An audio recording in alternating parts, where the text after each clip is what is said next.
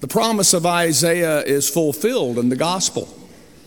In those days, John the Baptist came preaching, voice of one calling in the desert, prepare the way for the Lord, make straight paths for him. Some people were very excited because God was visibly at work.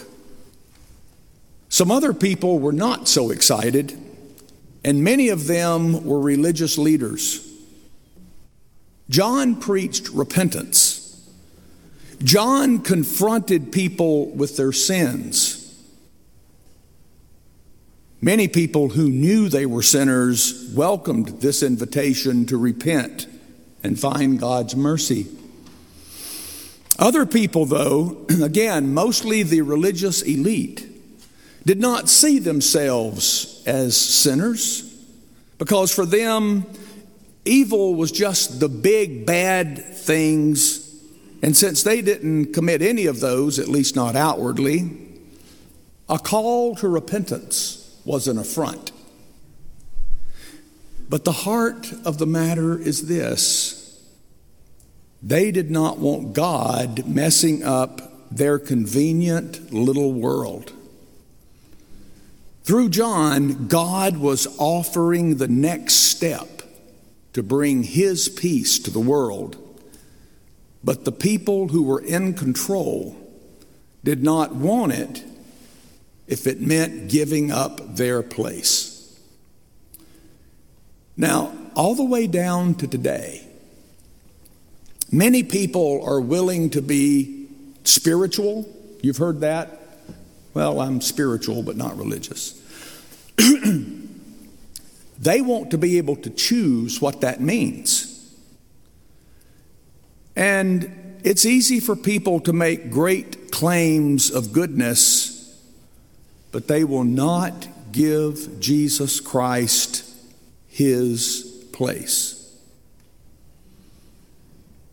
There are people who claim to be Christians but reserve the right to have a personal choice on social issues with which the church has spoken with clarity and conviction. Sexual issues in our day, like abortion, abstinence outside the covenant of marriage, homosexual practice.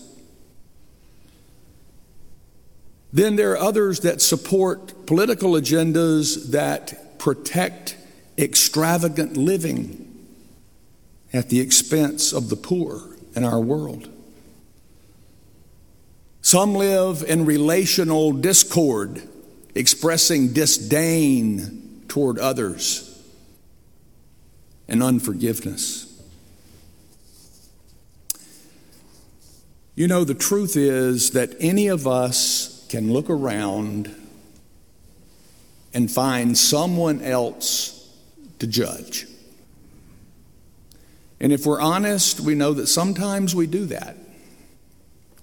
What God was saying through John and continues to say goes beyond all of those things.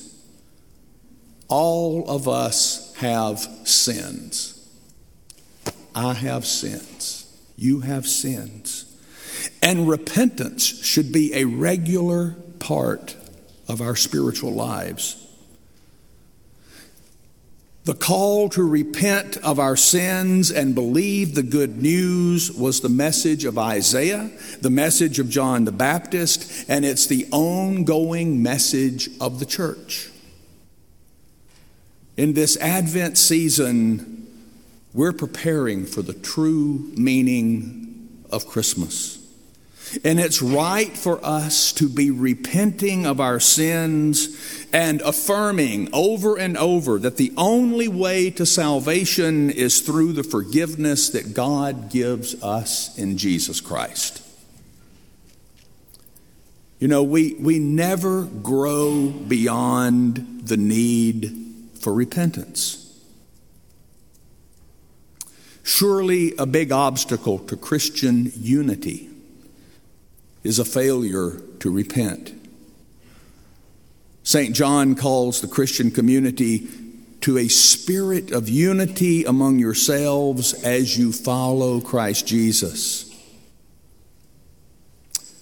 Hardly anything gives better testimony to the Spirit of Jesus in a person than being willing to say to someone else, I'm sorry. I was wrong. Would you forgive me? That is repentance. And the Christian community needs to model more of it to a watching world. But it's human nature to balk at this. It's human nature to say, well, you don't know what he did to me. And yet, Paul reminds the Christian community accept one another just as Christ accepted you. Christmas is the celebration of the birth of our Savior, the one who became a servant so that we may glorify God for his mercy. The only claim that we have to salvation is God's mercy. And the only way to allow mercy to do its work in us is through repentance. And this is the gospel. And because the gospel is real and true, there is an effect when we do this. John the Baptist proclaimed a fire. It's a fire that's unleashed to destroy evil. In a Christian's life, that fire is burning, it is burning love. God's love is so intense that it consumes the sin within us.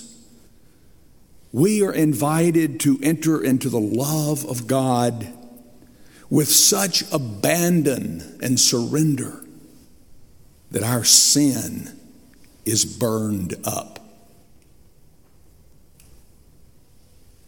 That actually happens in the process of repentance and forgiveness. On the other hand, the warning is here. John gave it clearly for those who will not repent, those who persist in their pet sins. Then both Isaiah and John's words give the grim reality with the breath of his lips, he will slay the wicked. And he will clear his threshing floor, gathering the wheat into his barn and burning up the chaff with unquenchable fire.